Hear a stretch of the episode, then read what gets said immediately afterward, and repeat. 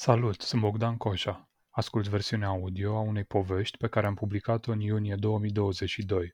Se numește Furia este șoferul fricii și al tristeții. E scrisă și citită de mine și o găsești pe dor punct ro. Dădeam zăpada de pe trotuarul din fața casei când m-a văzut nevoit să accept că am o problemă. Era o perioadă aglomerată. Mă înșurubasem la birou înainte să se lumineze și nu băgasem de seamă că viscolul troinise cu indiferență căile noastre de acces. Voiam să rezolv cât mai multe înainte să se trezească restul familiei și restul lumii și să mă prindă la mijloc. După micul dejun, am aruncat o haină pe mine, am sărit în bocan și m-am grăbit să fac o cărare până la Matilda, cățeaua noastră de acum bătrână, care peste vară își găsise liniștea într-o anexă nepotrivită pentru sezonul rece. Înaintam spre ea și mă gândeam cu vinovăție la patul de interior pe care îl luasem de la pet shop, la polistirenul vârât în grabă de desubt. Ar fi trebuit să iau o cușcă normală, dar n-aș fi avut timp să o izolez. Așa mă gândeam și la colegii care așteptau după mine să rezolv una alta, cu aceeași vinovăție, și la soție, și la fiica noastră, cu care petreceam mai puțin timp decât mi-aș fi dorit și mă sufocam de necaz că nu reușesc să mă împart mai bine. De la anexă am luat-o apoi cu lopata către poartă. De la poartă, repejor, în jos, spre oraș, de-a latul curții, dar doar cât să aibă lumea pe unde împinge un cărucior. N-aveam timp de o curățare inimoasă, cum făcuseră vecinii pensionari sau cei ai căror copii erau mari deja. Trebuia să mă întorc la lucru. După ce o perioadă se mulțumise să mă privească de pe linia imaginară care delimita curtea de domeniul public, cățeaua s-a apropiat și a început să amușine piatra de pavaj, proaspăt descoperită de hârșâitul lopeții. Ăsta era alt motiv pentru care mă grăbeam. Era important să termin înainte ca fiica noastră să cadă în primul ei somn de zi, perioadă pe care soția mea o numise, după Bulgakov, a doua prospețime a dimineții, singurul nostru punct stabil. Cum visa Arhimede, ne foloseam de el ca să mutăm lumea din loc, iar pentru evitarea oricărei catastrofe nu trebuia deranjat. Catrinei începuseră să iasă dințișorii, drept pentru care nopțile noastre erau tot mai agitate. Irina, deși nu își permitea să accepte, era epuizată. Nu vorbeam despre asta, dar amândoi ne uitam cu speranță la calendar, de unde vacanța de iarnă, ca o jucărie care nu ezită să-și repete cântecelul și atunci când, la finalul zilei, o ridicam dintre canapea și calorifer și o puneam în cutie, ne făcea cu mâna. Aveam degetele înghețate când am rupt lopata. Eram cu mintea la îmbrățișarea Crăciunului, plină, caldă, hrănitoare, cum numai în fanteziile noastre se adeverește a fi, și nu mai aveam decât vreo doi metri de curățat. Fără să mă îndrept de spate, am trântit-o de pământ de câteva ori. Am făcut-o fără premeditare, așa cum bunicul meu lovea vreo vițică mai îndărătnică cu furca, și doar pentru că dăduse jos din iesle o mână de fân. M-am lăsat pe ciuci și m-am uitat în jur. Gâfâiam. Nu mă văzuse nimeni, dar Matilda intrase în curte tiptil, fără să o trimit eu. Nu era prima oară când îmi pierdeam cumpătul, chiar dacă toți cei care mă cunoșteau ar fi confirmat că sunt un tip mai degrabă liniștit. Între colegi trecuse mereu drept cel blând, iar prietenii și familia ar fi mers și mai departe, spunând despre mine că sunt peste măsură de precaut și de politicos. E adevărat, furia reprezenta o achiziție personală recentă, cea din urmă emoție care spărsese coaja și scosese capul în lume. În plus, pentru că se manifesta în cele mai stranii feluri, imprevizibilă ca un animăluț mai puțin observat, care traversase oceanul încărcat din greșeală printre containere, mă străduiam să țin departe de ochii celorlalți, în speranța că o să reușesc să o dresez.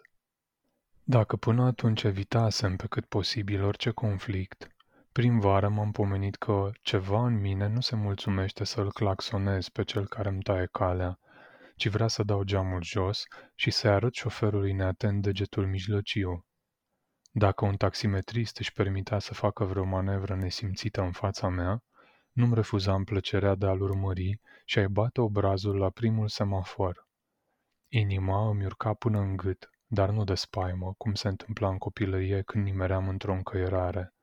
Mai nou, un val de căldură mă spăla din cap până în picioare, lăsându-mă apoi lipicios ca o cremă grasă.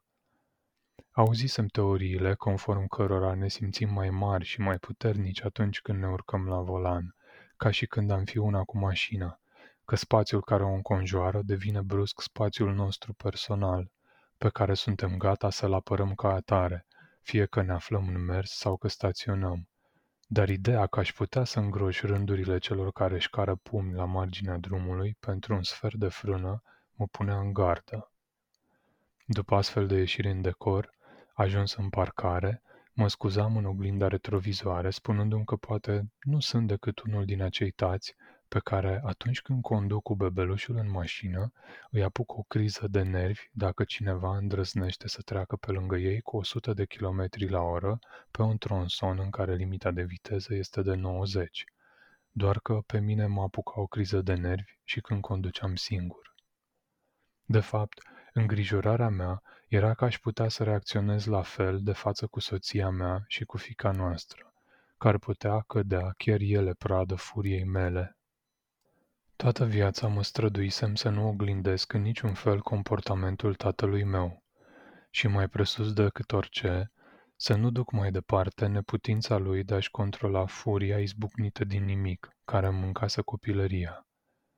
Mă îngrozea gândul că aș putea să o lovesc pe fiica noastră doar pentru că a scăpat o felie de pâine din mână sau pentru că și-a murdărit tricoul cu care am îmbrăcat-o înainte să plecăm la plimbare, sau pentru că eu am scăpat ceva din mână sau mi-am vărsat cafeaua pe tricou. Dacă în prima tinerețe grija mea cea mai mare fusese să nu ajung alcoolic, să nu amorsez cumva gena pe care, timp de cel puțin două generații, partea bărbătească din familia mea a călcat cu toată talpa, sfârtecând eforturile și planurile celor dragi, imediat ce am devenit părinte, am înțeles că crucea pe care o duc nu e cea la care mă închinasem până atunci. Furia oarbă, instrumentalizată, convertită în violență, pe ea o scosesem cu totul din ecuație, clasificând-o drept o chestiune de voință, infinit mai ușor de controlat decât dependența de alcool, al cărui rol am ajuns să înțeleg cu regret că era să amorțească animalul, să nu-i se mai audă o perioadă răgetul nepământean. Mă treceau fiori când îmi închipuiam, fără să vreau, chipul în primă fază perplex al Catrinei, apoi plânsetul ei deznădăjduit, rana ce s-ar căsca în sufletul ei dacă aș lovi-o așa cum a lovit pe mine tatăl meu, pe care nimic n-ar face apoi să dispară de tot. Pentru că bătaia nu e ruptă din rai, în special atunci când e administrată de o figură părintească, ci o fractură logică în viața unui copil, un dezastru personal. Omul pe care el se bazează, în care are încredere, devine într-o clipă agresorul lui, un agresor din calea căruia n-are unde să se ascundă. Din când în când, la coada la supermarket sau în timp ce mă spălam pe dinți, starea conștientă de echilibru îmi era despicată de o astfel de imagine violentă, căzută ca din senin, ca lovitura unui topor în mijlocul buturugii. Dacă eram întins în pat, nu mai reușeam să adorm. O bucată de noapte mă întorceam de pe o parte pe alta și doar pentru că mintea îmi alunecase în cotloanele pe care le blestemasem în copilărie. În creierul meu aveau loc atunci furtuni de o violență infernală, în care scene oarecare de peste zi erau alterate de scene din trecutul meu și compromise de fantasme pline de cruzime, vecine cu absurdul, care, după ce se retrăgeau, mă lăsau stors de puteri, mut. În buza iernii, pe nesimțite, episoadelor explozive de peste vară, luxuriante și manifeste, în care îmi pierdeam pentru câteva secunde controlul și mă luam în gură cu temiri cine la coadă la farmacie, pe care reușisem cu succes să le blochez, pentru că nu voiam să fiu genul ăla de om, le luaseră locul aceste tornade devastatoare care se consumau exclusiv în interior, iar vinovăției de moment, rușinea și frica. Era de parcă furia se întorcea în imaginație împotriva mea. Îngrozit, am plonjat în muncă. Am sperat că atâta timp cât sunt imobilizat de sarcini, n-are să se mai întâmple, din simplul motiv că mintea nu o să mai aibă loc să împatineze. Dar m-am înșelat. Fantasmele au venit după mine la masa de lucru și o perioadă au lovit și mai puternic. Eram descoperit, stresat și extrem de obosit.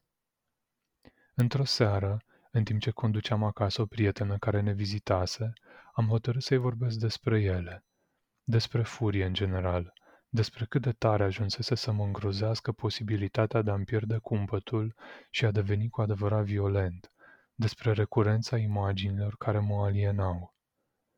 Șoseaua se întindea aproape pustie dinaintea farurilor, care spărgeau pe alocuri cearceafuri de ceață, făcând fibra realității să pară mai elastică.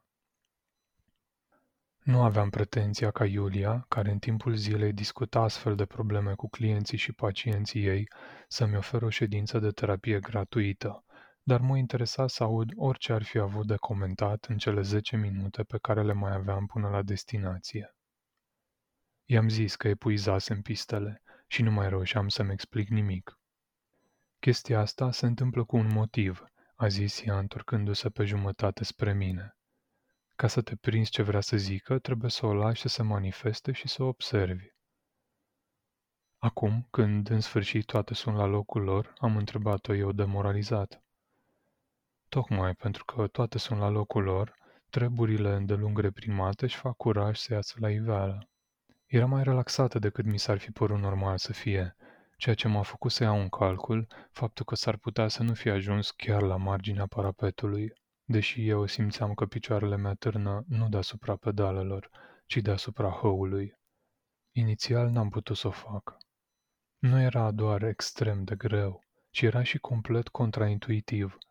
Să nu încerc să alung imaginile violente și absurde care îmi inundă mintea, dimpotrivă, să le las să se desfășoare, să le privesc până la capăt și să nu mă tem. Însă și ideea că trebuie să le las să-mi vorbească mă înfuria. Aș fi vrut să pot să caut pe Google. Dacă sorb dintr-un ceai fierbinte, iar în dreapta mea mănâncă fica noastră, când mut cana mai departe de scaunul ei înalt, să nu se întindă și să-și o verse peste mânuță, de ce îmi imaginez cum ar arăta o astfel de scenă? De ce, deși eu îi zâmbesc cu dragoste, văd cu ochii minții groaza care s-ar citi instantaneu în ochii ei când s-ar opări? De ce, deși eu împing cana încă și mai departe, terifiat de gândul ăsta, în fața mea se deschide un univers paralel, în care eu sunt cel care o varsă intenționat? Ce fac greșit? Aș fi vrut să aflu cu precizie cât control avem asupra acțiunilor noastre. Să știu dacă există șansa să o luăm razna dintr-o dată. Dacă ceea ce făcuseră bunicul meu, tatăl meu, aș fi putut să fac și eu. Să-mi bat câinele cu lopata, să-mi bat copilul. Cum ajunge cineva să facă asta? Drâdâiam de frică așezat pe canapea. Dacă se trezește animalul, mă întrebam, cum o ia cineva razna? E o chestiune care se întâmplă într-o clipită sau e vorba de un proces de durată? Îți dai singur seama? Știam de la Freud că fiecare dintre noi duce pretutindeni în spate o lume vie a tuturor fanteziilor, din care doar când și când se prelinge câte o picătură în gândurile noastre conștiente, tulburându-ne după caz, mai mult sau mai puțin. Fantezii sexuale, fantezii violente, de matricid, fratricid sau suicid chiar, pe care majoritatea nu avem niciodată ocazia să realizăm că le găzduim din oficiu. Iulia mi-a confirmat că sunt mai mulți care zic asta, că n-a rămas o idee de la o mie nouă sute și că pericolul fantasmelor, la fel complet contraintuitiv, este mai mare tocmai atunci când nu sunt conștientizate. Nu întâmplător, în dimineața în care am rupt lopata, mi-am adus aminte o replică pe care mama mi-o repeta când eram copil. Dacă te prind vreodată că furi, îți rup mâinile, îmi zicea, sau ți le sucesc la spate. Îți tai degetele, pe rânțile toc, unul câte unul. Am tras încetișor de firul ăsta. Ca adult, vedeam foarte clar la ce anume se referea, de ce îi era atât de silă de cei care o făceau să iasă pe minus la inventar. Înțelegeam de ce nu-și dorea ca unicul ei copil să îngroașe rândurile celor pe care îi disprețuia ca vânzătoare. Cu toate astea, pentru mine, care aveam șase ani, poate șapte, opt, imaginile evocate, după ce mă convingeau să nu îndes în buzunare ce nu era al meu, mă făceau să vreau să scap cumva de ele, să le bag sub preș. Și nu e de mirare, cine și-ar fi dorit să-și imagineze cum propria mamă îi rupe mâna de tocul ușii, sau, ei bine, i-o opărește. Și doar pentru că a poftit la ceva dulce? Așteptam să fiarbă apa pentru ceai, când discuția de la radioul pe care îl țineam deschis non-stop în bucătărie m-a făcut atent. Un autor de cărți pentru copii spunea despre cei cărora nu li s-a permis să-și manifeste furia când erau mici, că e foarte probabil să-și o fi reprimat. M-am apropiat de difuzor. Autorul traducea interdicția părintelui în felul următor. Dacă te porți așa, eu nu te mai iubesc, nu te mai accept. Cu câteva săptămâni în urmă, publicasem și eu o carte pentru copii, ziua în care Adam a devenit băiat bun.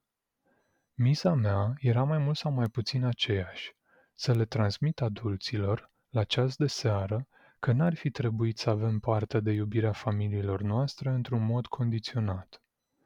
Abia atunci am înțeles că vorbisem, de fapt, cu mine, că pentru mine o scrisesem în primul rând. În cazul meu, copil fiind, n-am avut interdicții de tradus, n-am avut alegeri de făcut, totul a fost clar ca lacrima. Problema nu se punea dacă mai sunt iubit sau acceptat în condițiile în care m-aș fi purtat nechibzuit. Eu, dacă ieșeam din vorba tatălui meu sau a mamei mele, mă expuneam unui risc foarte mare. În primul rând, îmi era amenințată siguranța. Nici nu puteam concepe să mă înfurii. Dacă luam câteva palme, nu mi se permitea să plâng. Trebuia să tac, să nu mă audă vecinii, altfel eram amenințat că o să o încasez și mai rău. La fel se întâmpla la școală sau la joacă, unde regula părinților mei era simplă. Să nu mă bat cu nimeni, să nu vină părinții nimănui la ușa noastră și nici eu să nu mă întorc acasă bătut, ceea ce, pe scurt, între o sută de copii, era imposibil. Într-o discuție cu scriitorul Oliver Burkeman, psihoterapeutul Mark Vernon spunea despre cei care nu pot să-și manifeste de fel furia că trăiesc vieți pe care le detestă, în special pentru că oamenii ajung să profite de pe urma lor în mod constant. Furia presupune stimă de sine, iar dacă cineva nu poate să se ridice și să spună „Gata, până aici, nu pot să te las să te porți așa cu mine”, n-are altă apărare în fața celui care îl ofensează sau profită de pe urma lui, decât să-l considere dușman. Motiv pentru care furia îndelung reprimată se densifică și se transformă în ură, iar de la ură până la fantasme violente nu mai e decât un pas, pentru că cei care urăsc, dar nu-și pot manifesta emoțiile, nu au cum să-și rezolve conflictele, care se amplifică rulând în buclă până când psihicul lor cedează și decompensează.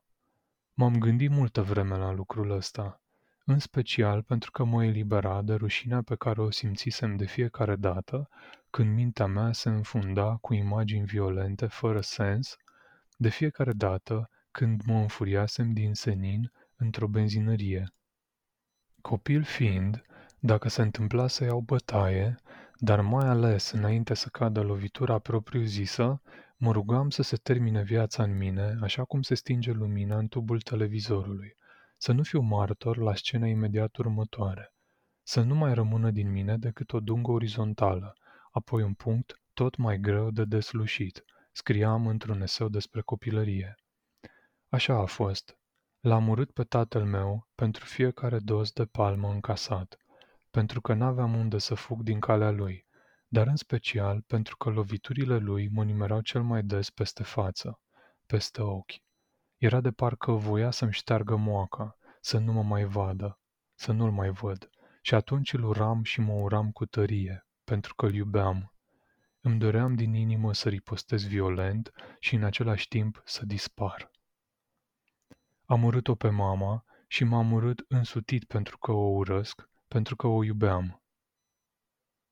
I-am urât pe colegii care, pentru că părinții îmi interziseseră să ripostez, și-au bătut joc cu cruzime de mine an la rând. Și m-am urât la fel pentru că le căutam prezența, deși acceptasem fără rest regulile familiei mele, pentru că am fost orb. Aș fi putut foarte bine să-i împing și eu pe scări, să-i lovesc și eu, mai tare, să le fac ceva care să-i convingă să nu se mai apropie niciodată de mine.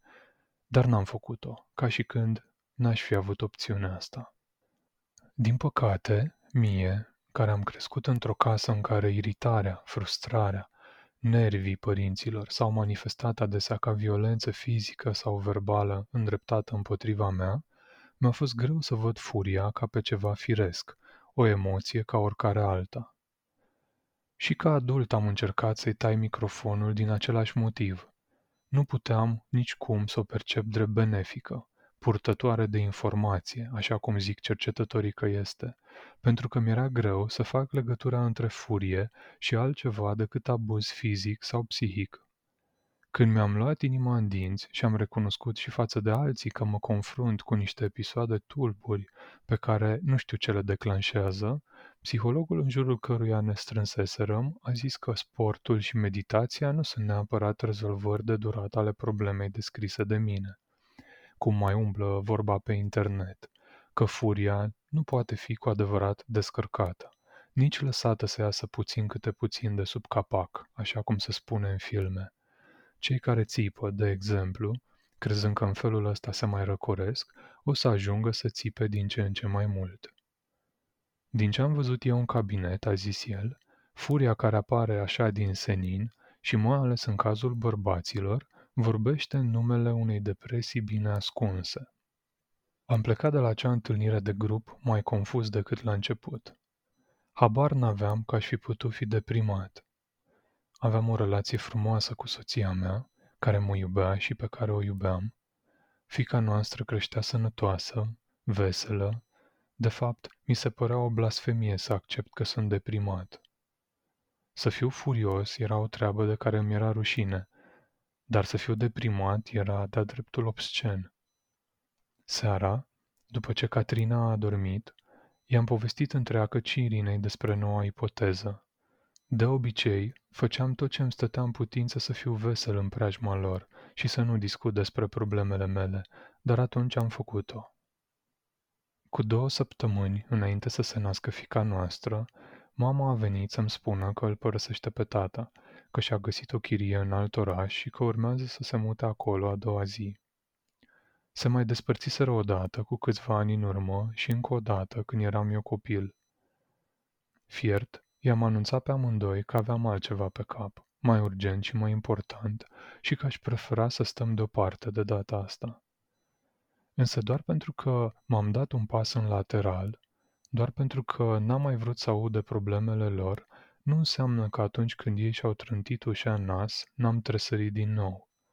Nu înseamnă că micile porcării pe care și le-au făcut înainte de asta și imediat după nu au ajuns la mine sau că nu m-a durut să-i văd așteptându-ne la cinci metri unul de altul în parcarea goală a bisericii, că nu ne-au scutit de tensiunile dintre ei nici în ziua în care urma să fie botezată Catrina.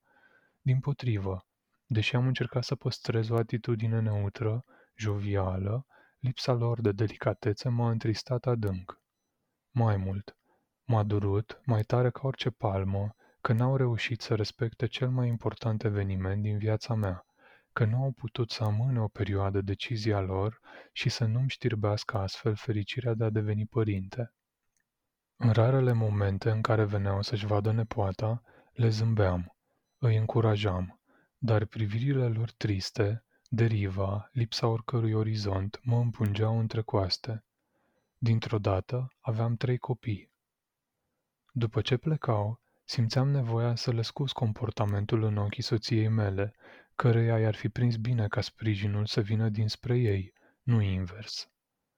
Atunci mă străduiam din răzputeri să o conving că eu sunt altfel și mai mult, că pot suplini orice neajuns generat de familia mea, că toate astea n-aveau să o afecteze în niciun caz pe fiica noastră, că nu o să ajungă la ea. Dar nu întotdeauna am reușea și, în plus, mă sugea de energie. În rarele momente în care îmi permiteam să accept că nu e nimeni care să-mi țină spatele dacă se întâmplă ceva, mă simțeam foarte singur, ca în copilărie. Poate că eram într-adevăr deprimat și poate că gluma se îngroșase peste ani și degenerase și pentru că nu-mi permisesem confortul tristeții. Nici acasă, unde Irina avea destule pe cap lucruri concrete legate de Catrina, de exemplu, ale căror imediatețe și importanță erau net superioare, nici în familia de proveniență, care se dezintegrase sub ochii mei și care, în loc să mă ghideze în noua aventură, îmi legase greutăți de gleznă. Și pentru că prietenii aveau la rândul lor probleme, iar pandemia ne înstrăinase, val după val, iar la job eram tipul cel nou, care lucra de la distanță, nu-mi rămânea decât să răbufnesc la rafturi cu patiserie proaspătă, să mă înfig în câte un cumpărător care încerca chiflele cu mâna goală, după care le arunca înapoi printre celelalte, nesatisfăcut. Furia, pentru că e manifestă, ne lasă impresia că suntem la volanul mașinii, că avem situația sub control. Tristețea și frica ne fac să credem că suntem pasageri, ca niște bebeluși legați pe bancheta din spate cu portierele blocate. În realitate însă, furia e adesea șoferul fricii sau al tristeții, aflate pe bancheta din spate, ascunse de geamurile fumurii ca niște înalți demnitari care se întorc de la o rundă nereușită de negocieri. Aaron Sell, profesor de criminalistică la Universitatea din Heidelberg, spune despre furie că e un sistem extrem de sofisticat, un instrument de manipulare, un mod de a intra în mintea unei persoane și de a o face să pună mai mult preț pe cine ești tu ca om. Genetic vorbind, suntem urmașii celor care s-au înfuriat și au acționat în consecință, obținând astfel câștig de cauză în ceea ce privește chestiuni de interes și făcându-i pe ceilalți să se poarte mai frumos. Astfel, poate că furia a scos capul dintre containerele descărcate în port chiar în perioada imediat următoare separării părinților mei, pentru că asta ar fi fost reacția potrivită, date fiind circumstanțele, la decizia lor egoistă.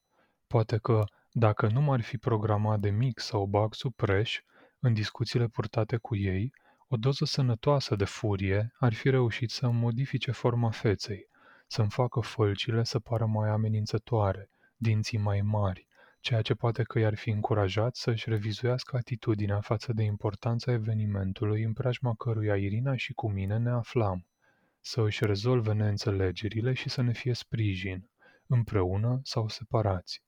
Dar pentru că nu am făcut-o, pentru că m-am purtat cu reținere, furia a rupt ușa din dos și mi-a distrus grădina cu flori. A claxonat în ciudată și a rupt de necaz lopata, sperind câinele. Pentru că nu am făcut-o, s-a întors înnebunită împotriva mea. Acum, după o primăvară crudă, confuză, în care m-au spălat rafalele usturătoare ale răspunsurilor, simt că am îmbătrânit cu zece ani. Armătura din creier s-a topit și s-a scurs la oaltă cu rugina în pantofii de alergare.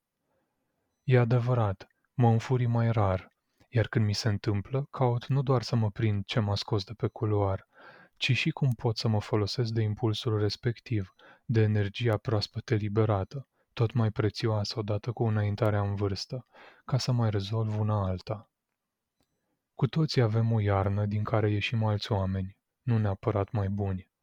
Nu neapărat mai smeriți, nu neapărat mai înțelepți, nu neapărat mai încrezători, ci doar altfel și cu inima frântă. În cazul meu, mai obosit, mai trist, mai împăcat cu gândul că sunt mai degrabă așa cum sunt decât așa cum îmi dau silința să fiu.